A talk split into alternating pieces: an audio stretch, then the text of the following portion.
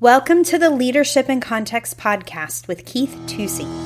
If you are in leadership, not only are you a bigger target for the enemy, but you are also dealing with more stuff from people.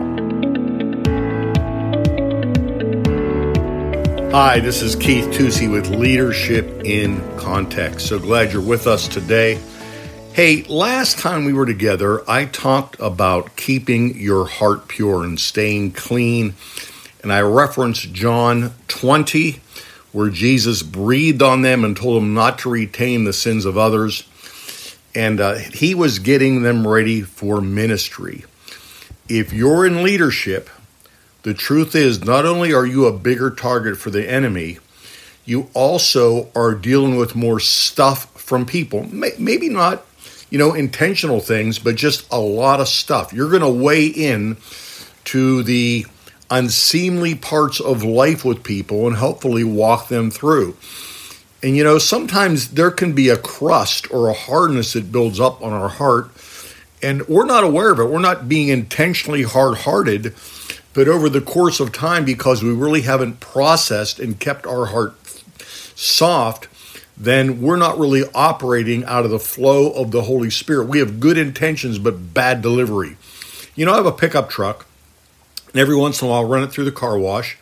But I noticed after I run it through the car wash, the back of the tailgate where the truck is completely flat, it never gets clean. So if I, because the, the car wash is just not made to clean that flat surface in the back.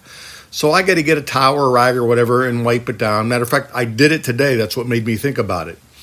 And, uh, you know, sometimes there are parts of our lives that it's easy for us to get clean. Like there's certain you know graces we have we we get it. Maybe we were like that. We have a certain appreciation for somebody so we're apt to give them more grace. But then sometimes there's just a part that doesn't quite get the cleansing that it should get. So that's really why i'm taking uh, you know two or three podcasts here to really talk to you about it because this is just fundamentally who we are. We are a forgiven people and therefore, if our forgiving is not working coming out the other end, no matter what we're doing, it's it's hurting, it's not working, it's handicapped. So I'm going to read to you from Colossians 3. I'm going to read three verses, verse 12, 13, and 14.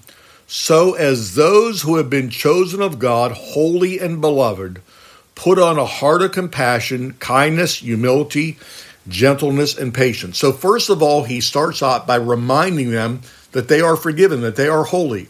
Here's the bottom line if you're really struggling forgiving somebody when you know there's an offense, then you really have to work through your relationship with the Lord to say, Do I understand how much He did for me to forgive me? There really is a correlation. There's no way to soft sell that. And uh, that's why it's important, I think, every day to rejoice in your salvation and thank the Lord that He saved you. And then he says, put on a heart of compassion, kindness, humility, gentleness, patience, great things. Don't you want to be like that when you grow up? I know I do. But then verse 13, I think, literally gives us the how to do the verse 12.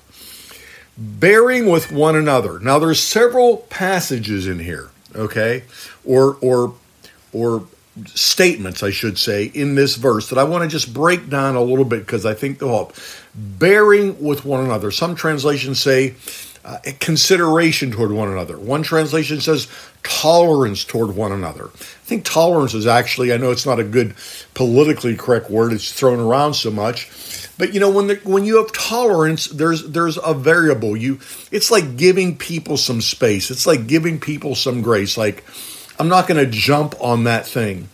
And so the first thing he says here is be tolerant. Don't don't be so rigid is what he's saying. Okay? Bearing with one another.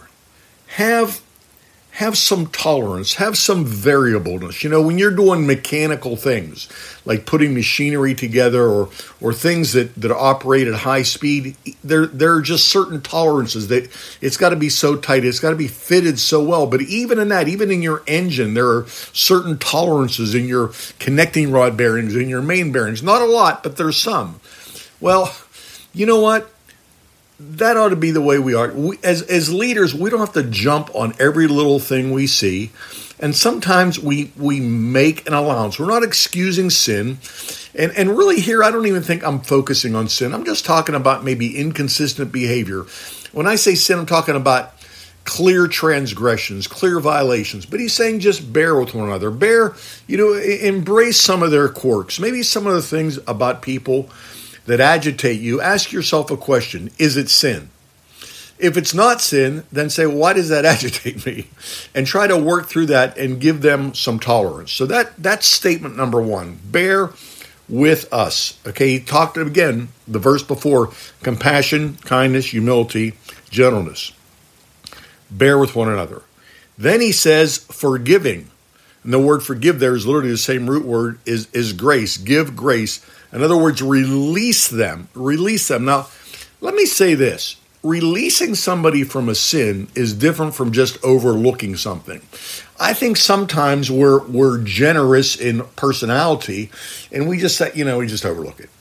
But do we really forgive it? Do we really say, Lord, remove that personal offense or remove that violation? Don't let that be part of my spiritual resume. Take that out of my heart. See, that's what I'm talking about in these podcasts. Being very intentional not only to stay forgiven, but to get forgiven.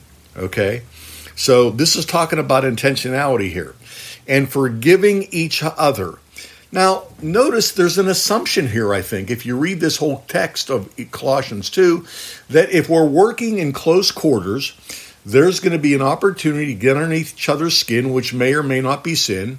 And then there'll even be opportunities where we sin against somebody or we watch somebody sin against somebody else or even just sinning against God because there is such a thing as not sinning against somebody but sinning against God. And that needs to be taken into consideration as well.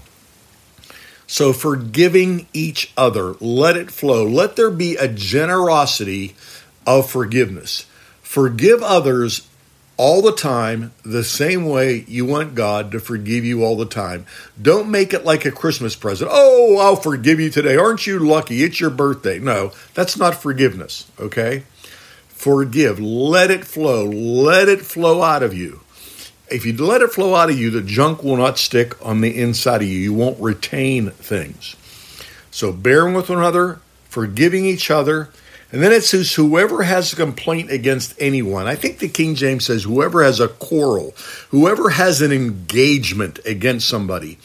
And if you study this out, what it really means is somebody that has a factual violation. In other words, you know, you've got evidence. Like if they were on the witness stand and you were the prosecutor, they'd have to blurt out, I did it, I did it, because you'd have so much information. So he's talking here about if you've got a complaint. It's like a legal term. If you've got a complaint against anyone, if you've got evidence against that person, what does he want you to do? Look at the next phrase here. Just as the Lord forgave you, so also should you. Do you think the Lord has evidence against you? Let me ask you this Do you think God has some evidence against you that nobody else has? Do you think God has some evidence against you that nobody else knows about?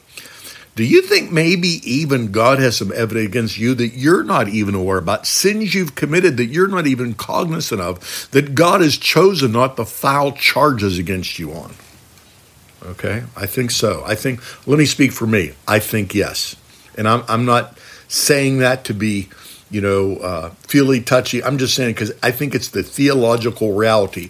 That's why the Bible says if we are in the light and we walk in the light, the blood of Jesus Christ cleanses us from all sin because there are things that are going on in our life that we're not even aware of. But as they're walking in the light, there's a propitiation, there's a cleansing that happens. But that's different from known sin where we're really required to confess that sin and call that sin what it is. Okay? I'm talking to you about maintaining your heart. I'm talking to you about keeping your heart pure. I'm talking about getting the dirt off your tailgate. Okay?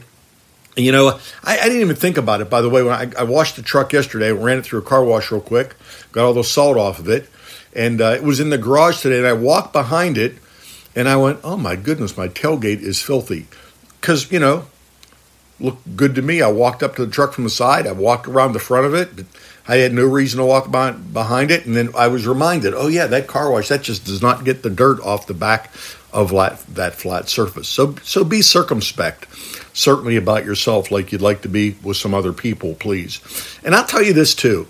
I think people extend grace to people who they know are holding themselves to a high standard. I think there's a lot of people around me that are very gracious to me because I think they know that I try to hold myself to a high standard to be an example uh, of, of living and following the Lord with my whole heart. And then he just says clearly, as the capstone, beyond all these things, put on love, which is the perfect bond of unity. So here's what he's saying Can you have that attitude? Can you have those words? Can you repeat that conversation and honestly say you did it in perfect love? That's really the test here, isn't it? Well, how much should I do that? How much has Jesus done it for you? Be the gracious person. That doesn't mean you can't talk to people about sin because, quite frankly, when real forgiveness happens with a real transgression, there's going to be communication. But he starts off talking about some tolerances and then he ends with talking about a very high standard, just like you've been forgiven. I think this is a really good way to keep your heart pure and to see yourself in light of redemption so you can see other people the same way. You know what? I think people kind of figure it out sometimes when we're looking at them as failures or just looking at them as people that need love and forgiveness. There, there really is a difference. I don't think people really so much mind somebody with compassion looking at them and knowing they need love and forgiveness. I think they mind being looked at as a failure all the time. Hey, this is Keith Tusey for Leadership in Context. Keep your heart clean because what you have in your heart is so important to other people. God bless you. If we don't process the stuff from people and keep our hearts soft, then we aren't really operating out of the flow of the Holy Spirit. Scripture directs us in how to keep our hearts pure with other people. Bear with one another. Forgive each other just as the Lord forgave us. Put on love, which is the perfect bond of unity. Thanks for listening this week to another episode of Leadership in Context with Keith Tusey. Join us next week as Keith continues to equip believers to lead in every area and venue of life. As always, subscribe, like, rate, and share our podcast. To contact Keith or ask him a question, email podcast at nrpastors.com.